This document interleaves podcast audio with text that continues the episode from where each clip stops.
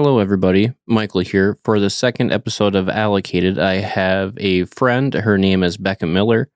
She actually went to high school with me, and we were friends, but not like the type that you'd hang out with on the weekends.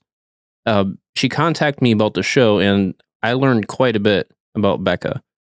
Since high school, she's been a park ranger, living in six amazing national parks across the country and moving, of course, every time and living on the park.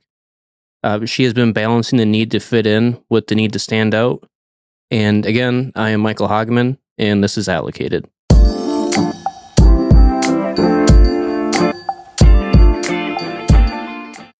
Hello and welcome to Allocated. Today we have Becca Miller on the show. We episode two. How are you? Great. How are you doing? Oh, not too bad. It's late. Was it eight thirty or so? I'm naturally tired, so that's I think that's a little bit expected, especially on a random Tuesday. But there is one thing I have to ask you. It's been about 25 years. I I need to ask, do your feet still hurt From what? from when you asked me to dance with you in seventh grade? it was seventh grade. It was seventh grade. It was seventh grade, and I was super clumsy. My feet grew from size eight to 11 in like a year and a half. And I was literally walking around with flippers on, and I had no idea what I was doing. But I haven't gotten any better at dancing. I was just wondering, are they healed? They they have healed up just fine. I had to go get surgery, but they're all right now. Well, I'm glad the surgery worked out for you. And that, that got me to thinking too. Like, I don't think we've even spoken since high school. Like, it's been, well, we graduated in 05, so it's been almost 20, 20 years since then, which, wow, that sounds sounds horrible to say Oh out loud. God.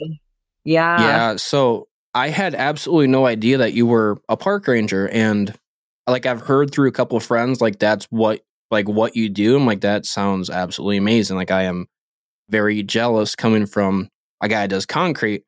So I was just wondering, like, how did you decide to become a park ranger? How, how did that uh, come about?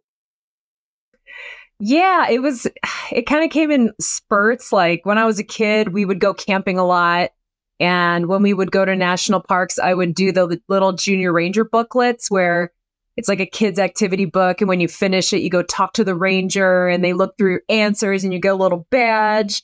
Um, and I just remember being a little kid at Acadia National Park and doing the junior ranger program. And I just remember being in like complete awe of the ranger. I was like, his outfit is amazing. He knows everything about owls. Like, he seems really happy. He seems like the coolest person I know. So that like planted a seed and I I ended up going to college with somebody who became a park ranger and um, when I was 25, he randomly messaged me on Facebook and was like, "Hey, do you want to come be a park ranger for the summer?" And so I like dropped everything in my life. I broke up with a boyfriend. I moved all the way across the country to California and just like lived out of my, you know, two door Honda Civic. Like, It was, it was a It- black Civic, wasn't it? yes, it was. It was in some I- pictures. yeah. Okay. Okay. I think I actually might remember seeing that. I think on Facebook. So to recap that, you dumped a guy because you wanted to wear the cool park ranger hat. yes, I did. Fair enough. Fair enough. I, I can respect cool that. hat. I don't know. It's I the excitement I get from my job and working for a conservation organization, like it just fills my soul to the very top. It was a hard decision, but it was probably the best decision I've made as an adult. Yeah, we're we're adults now. I- yeah. adults. Apparently.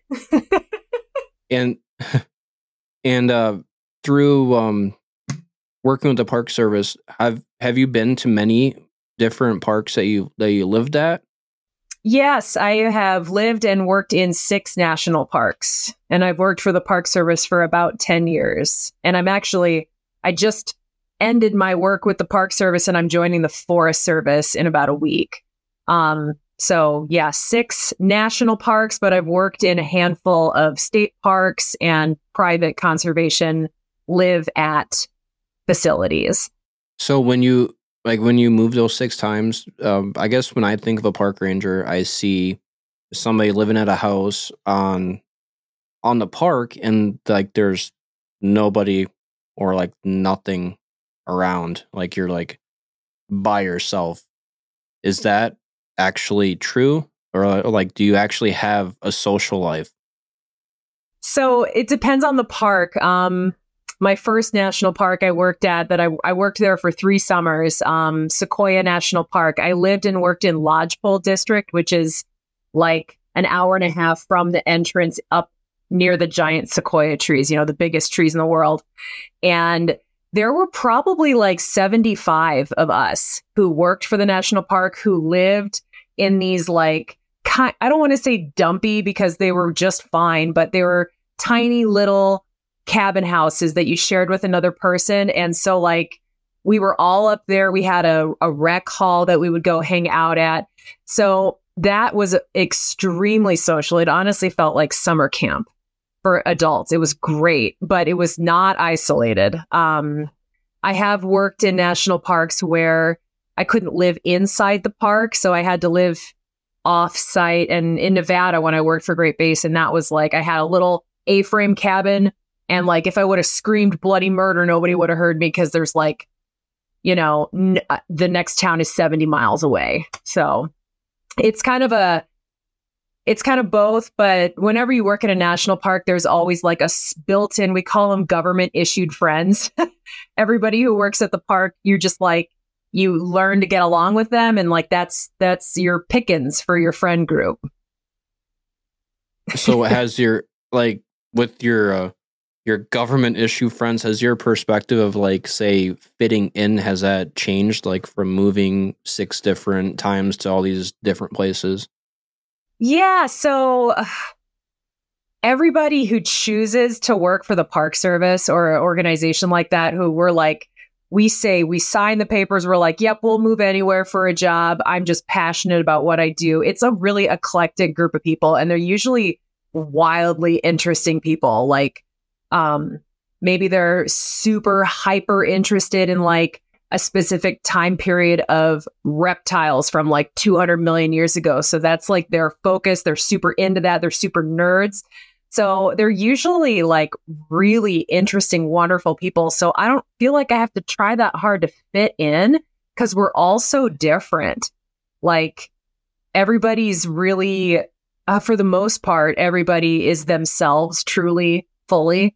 And we're just kind of like islands of misfit toys, if that makes sense. So fitting in isn't really the goal. It's just like, let me show you this really fucking cool bug that I just found the other day, you know? so you got to kind of, so in a sense, you try to find your, the nerd that you, that you connect with. Like yes. you said. So the process of making friends that probably hasn't, that probably isn't isn't harder, I guess per se, because you're kind of within a group of people that have very like interests. Yeah, it's it's I don't think it's that difficult, but um like my first the very first ranger job I got, I was really concerned about fitting in cuz like I had the ranger ideal in my head and I was like, "Oh my god, I'm like I'm a fake like, uh, I'm not a park ranger. I'm just to get the uniform and like, oh, what if these people don't like me?" And as soon as I got there, like I realized that everybody's just there to have fun and to do what they love. And like if you try to fit in, people can tell that's what you're doing and it's very off-putting. Gotcha. So it's obviously it's really inauthentic and you can pick it out pretty easy is what you're saying.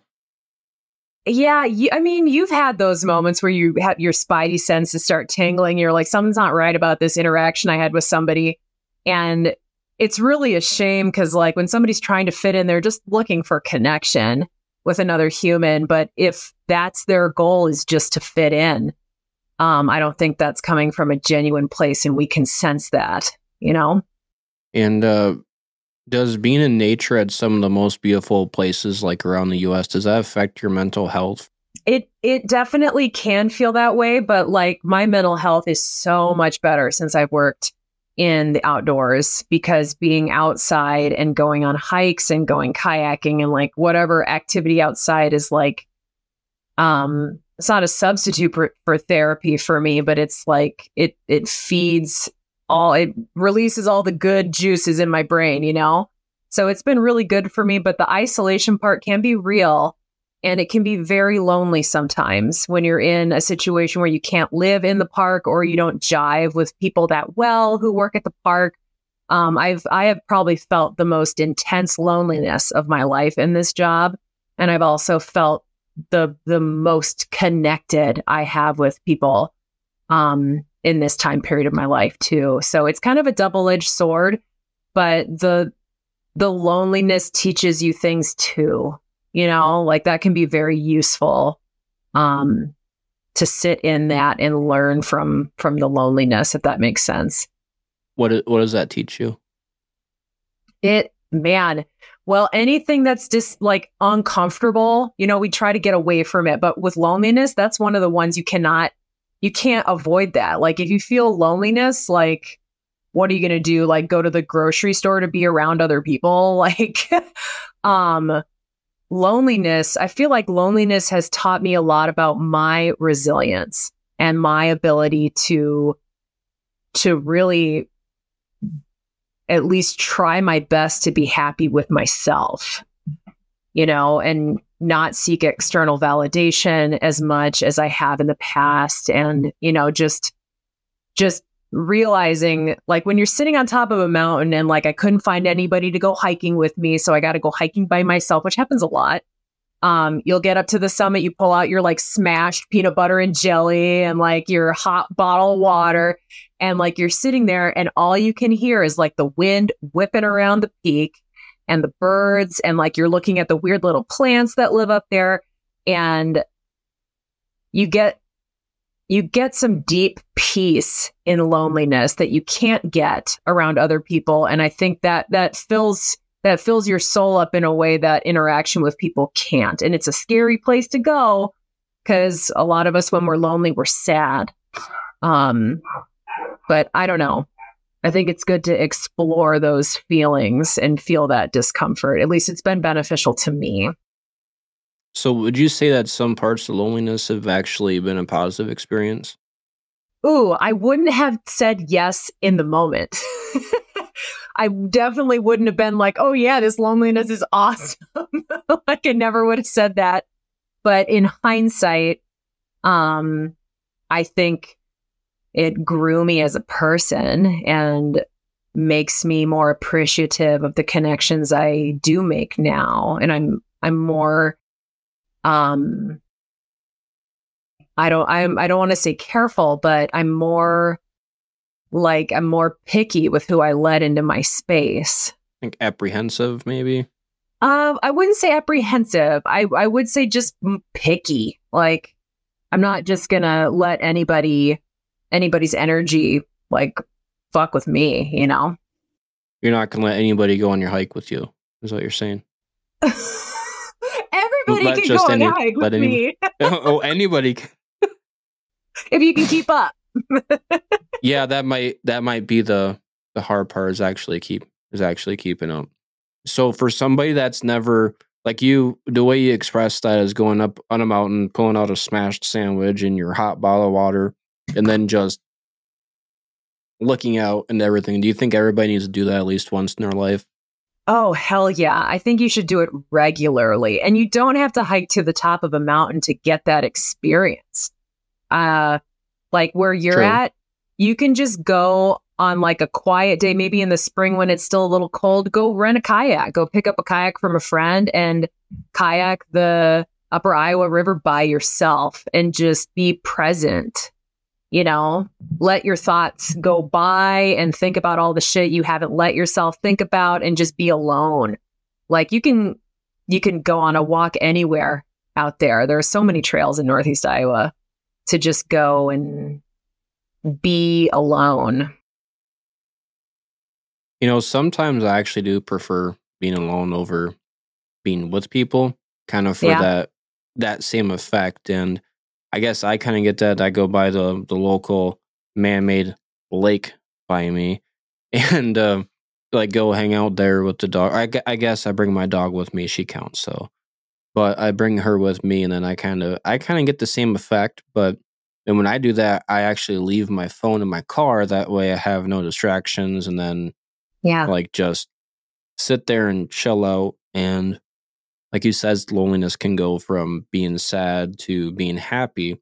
I think I kind of maybe mastered meeting that that medium, like the medium, or the middle of it, Yeah. which was really freaking hard to do, like very hard to do. Because for a while I was on the sad part, and then like I couldn't cross over. So I think like if like when I asked that, I think I think everybody, I or I also think everybody should try that out at least a few times. Like you said, whether it's like going kayaking or you like you don't have to go up a mountain because I don't have mountains accessible to me right now.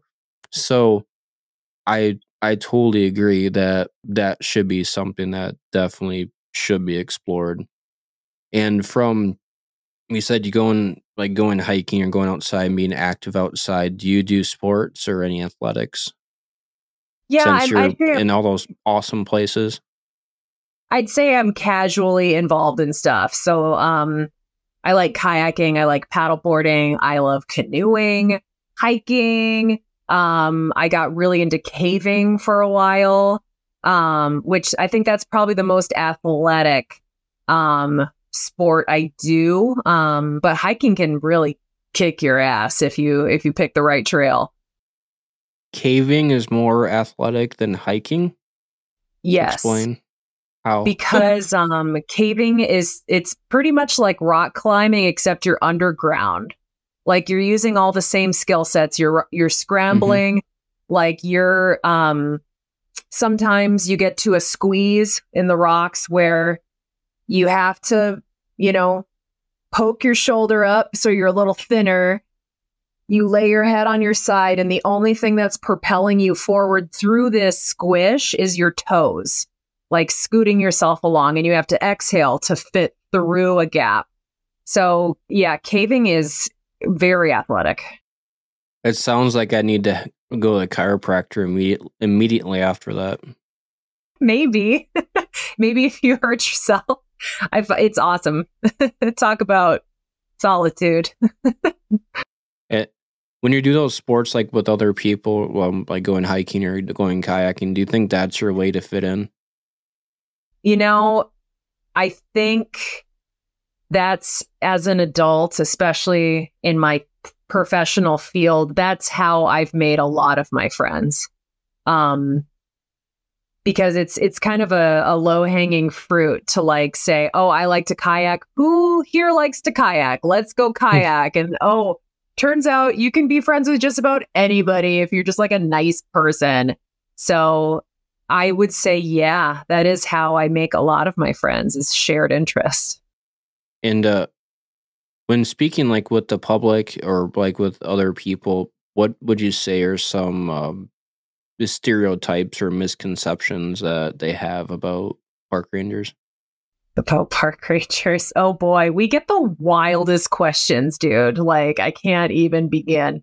Um some of the most common ones are like they see me doing my job and they're like, "Oh, like oh this is so fun you get to do this. What's your real job?"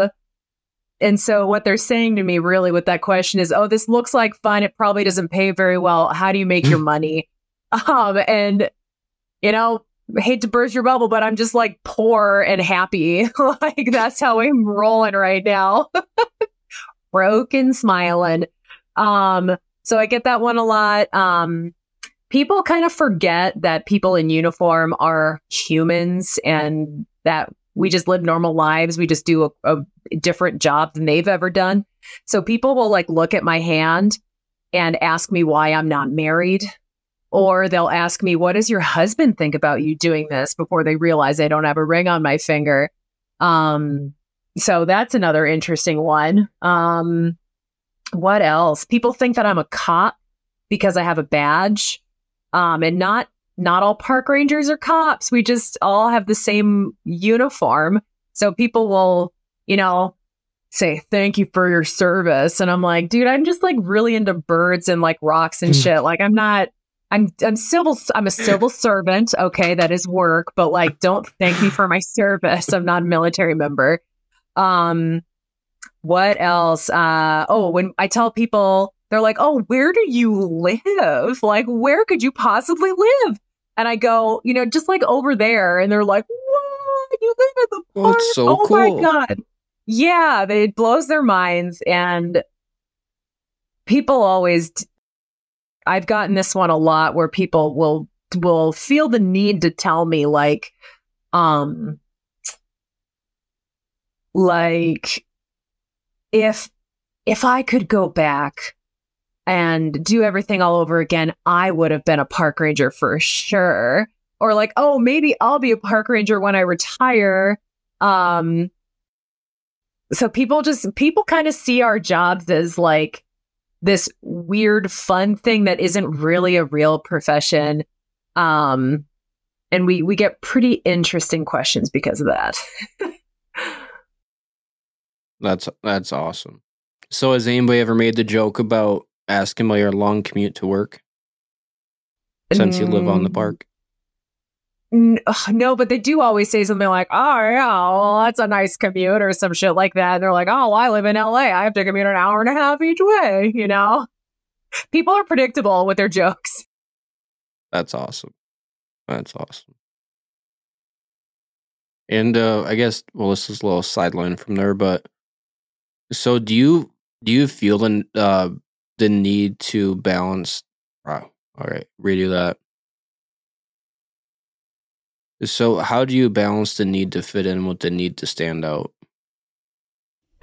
the need to fit in versus the need to stand out. Well, both the the needs and wants for those two things are I think everybody feels them and we feel them m- more mm-hmm. strongly in different parts of our life. Like you and I are in our 30s, like you know, second half of our 30s now. So I think by the time you get to this age you're starting to figure out that that none of that fucking matters. But in my 20s that's almost all that I cared about. You know, do people like me? Am I accepted? Like, am I doing enough of XYZ? Um, but I feel like if you're trying to do either of those two things, like if fitting in and standing out are your goals, it's you're gonna fail miserably because you're not actually being yourself. You know, you're just looking for validation somewhere else. Like fitting in is like, oh, people like me. I'm part of a group. That's great. Standing out is, oh, she's the best at X, Y, Z. Um, oh, she's the prettiest, or oh, she has this amazing quality. Um, and if you're trying too hard for either of those things, is just not going to happen. So the way I kind of started approaching those two things is like this is so cliche and it's like we've all been told this by guidance counselors and therapists just be yourself be yourself figure out what your passion is and like pursue that shit make it important even if it's like stamp collecting like it doesn't have to be hiking mountains or like becoming the next like red bull sponsored mountain biker like you can do whatever makes your heart happy and that's genuine. That's you.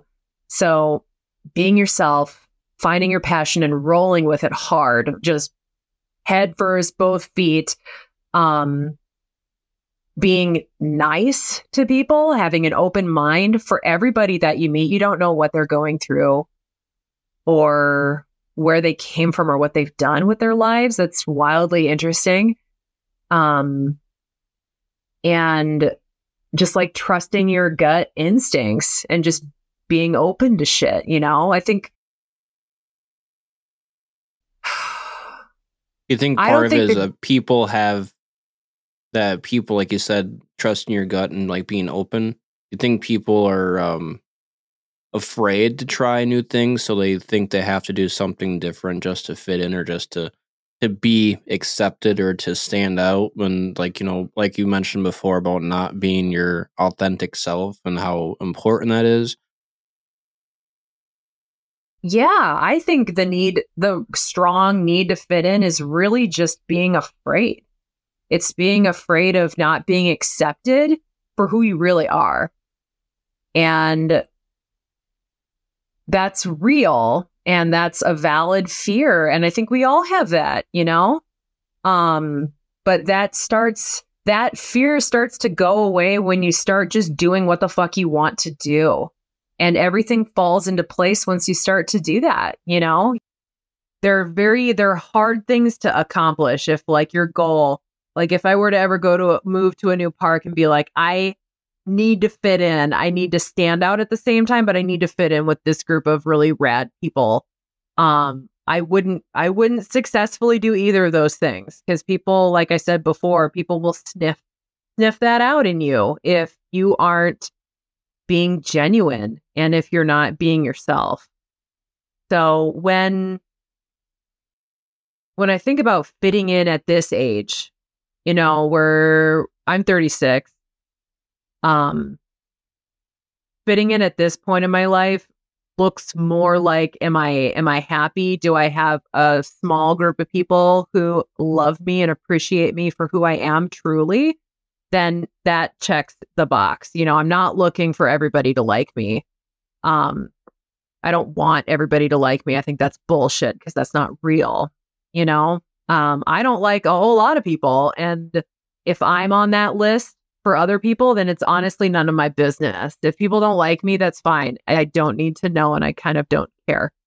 Um but when when when I'm at least thinking about those two things together because they seem like they're opposing ideas but they're really super tied together by our fear our fear of being accepted for who we genuinely are. Right? So I I think that's how you get around those things and end up being successful in both of them. Like if if you're yourself and you have passions that you are super into, I don't care. Like it it could be like I love to press wildflowers or um I love crosswords or oh I'm super big into like the fanciest coffee you can find. I promise like if you're looking into that shit and connecting with other people who have the same passion as you, that's your group of people, you know? And that that's how I've kind of operated. You know, if if I'm really super into like just the other day, like I just moved to Jerome, Arizona and um I was looking at stuff to do in between my jobs and I was like, "Oh, there's going to be a geology hike." At the Sedona State Park. So I signed up for it. I went by myself and I learned a lot about the geology, but also I had like really great conversation with the other people who were on the hike. I didn't know any of them, but they were all there for the same reason, which is let's nerd out on rocks, you know? And it was a lovely way to spend a couple hours. Um, so I think just, you know, showing up for shit you care about and being kind and open to experiences with new people, like that that's where you find your collection of people and if you're involved in the shit you care about and if you're in you're investing your time and your energy into what you care about, you'll bubble up to the top. When you told me that's what you wanted this podcast topic to be, I thought about it hard and I was like, "Oh, why does this topic scare me?" And I think it's cuz we're all we're all scared of not being successful at either of those things. You know, it's it's really fucking scary to think I'm not to fit in or I am not to stand out. And if you just forget all that fear and just do you and do it bravely, it'll both of those things will happen. And if and if you don't fit in with people if they don't like you, fuck them. It's fine. it's okay. That's how I see it. yeah, and then you hit a point, right? And you snap. and you and that's that's when you get in situations where you hate your life and you aren't in love with your partner and you have a job that sucks the soul out of your body. Like that's how you end up at our age or in your 40s or 50s and you look around and you're like, "Oh my god, what have I spent my time doing?" You know? And maybe you've checked off the boxes. Maybe you got married when your family wanted you to get married. Maybe you had kids at the time. All your friends were having kids, and maybe you work at the office that your dad worked at, but you realize you're not happy because you aren't you aren't being you. So, do you feel the the pressure to conform to other people's like expectations or like behaviors? Or like feel like you mentioned that you're supposed to be like all your friends are getting married or all having kids. Do you feel like it's like, I guess obviously that's a big step, but uh, do you feel like that's what you're supposed to do? So do you try to go that route type thing or?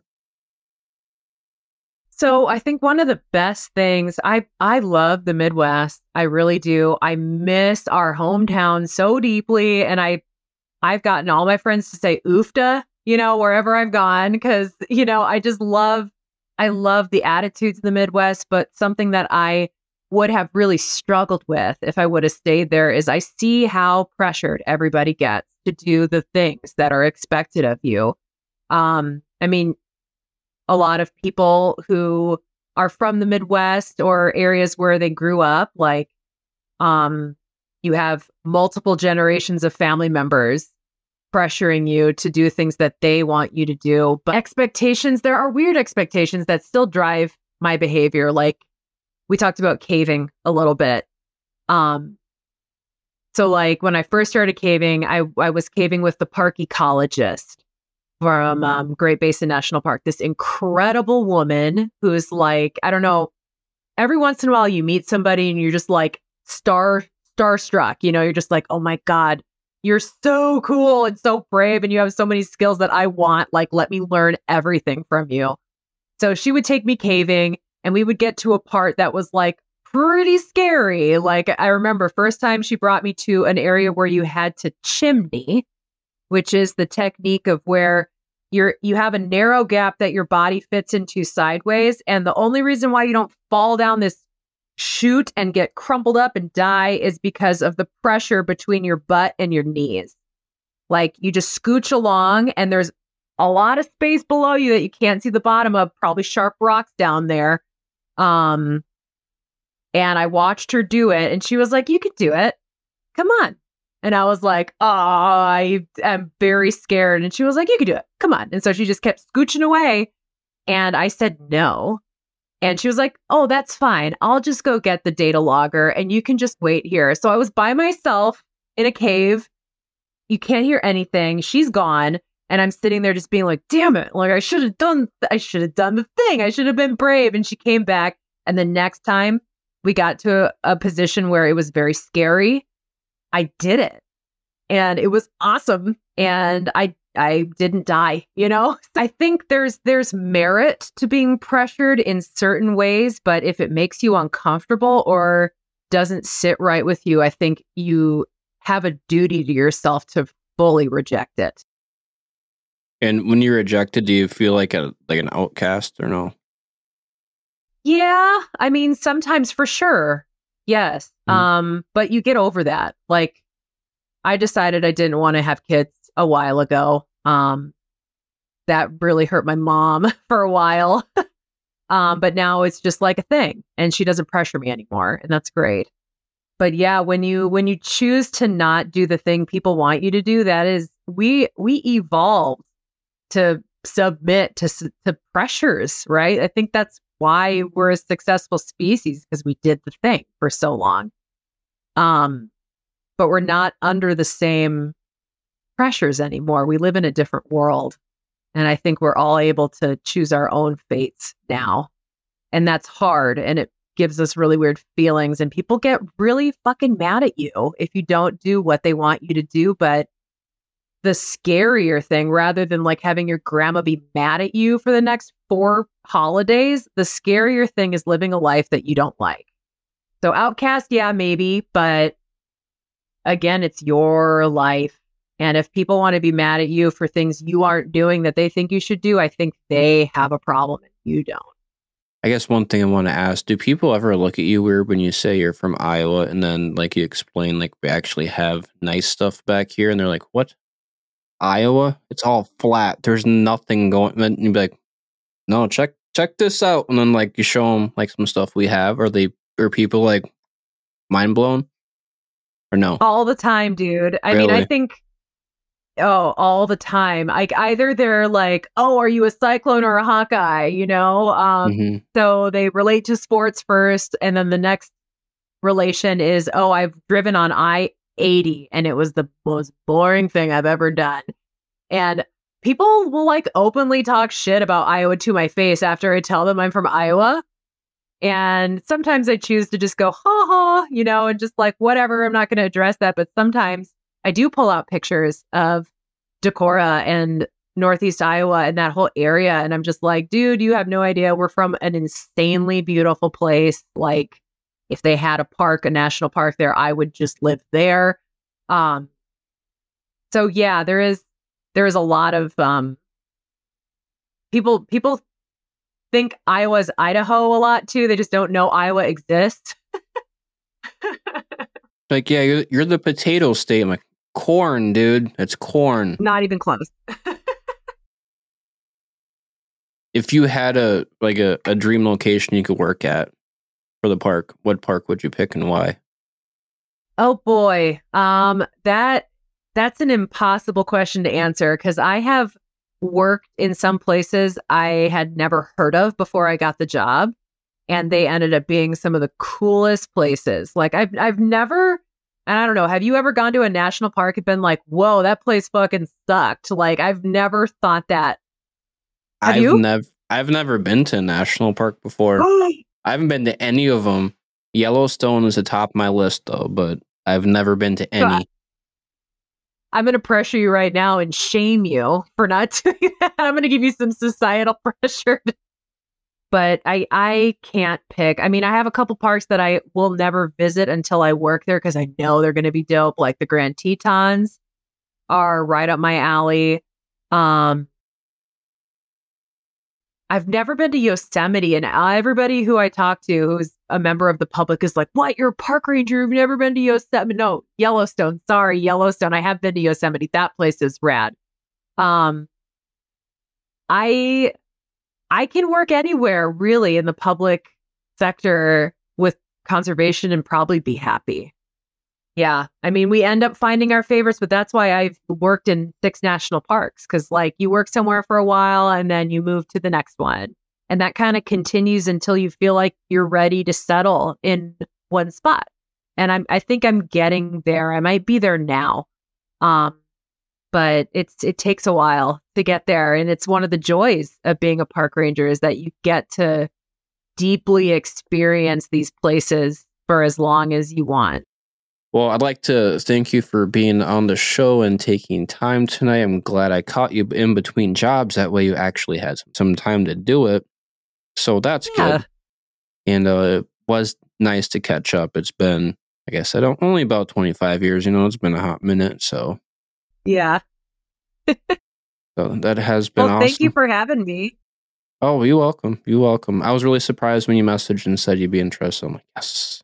And uh, for anybody listening, I'd like to uh, thank you for making it to the end of this episode. If you haven't already, please subscribe or like this video or audio recording and look forward to the next episode in two weeks. Again, I am Michael Hageman. This is Allocated. Have a good day.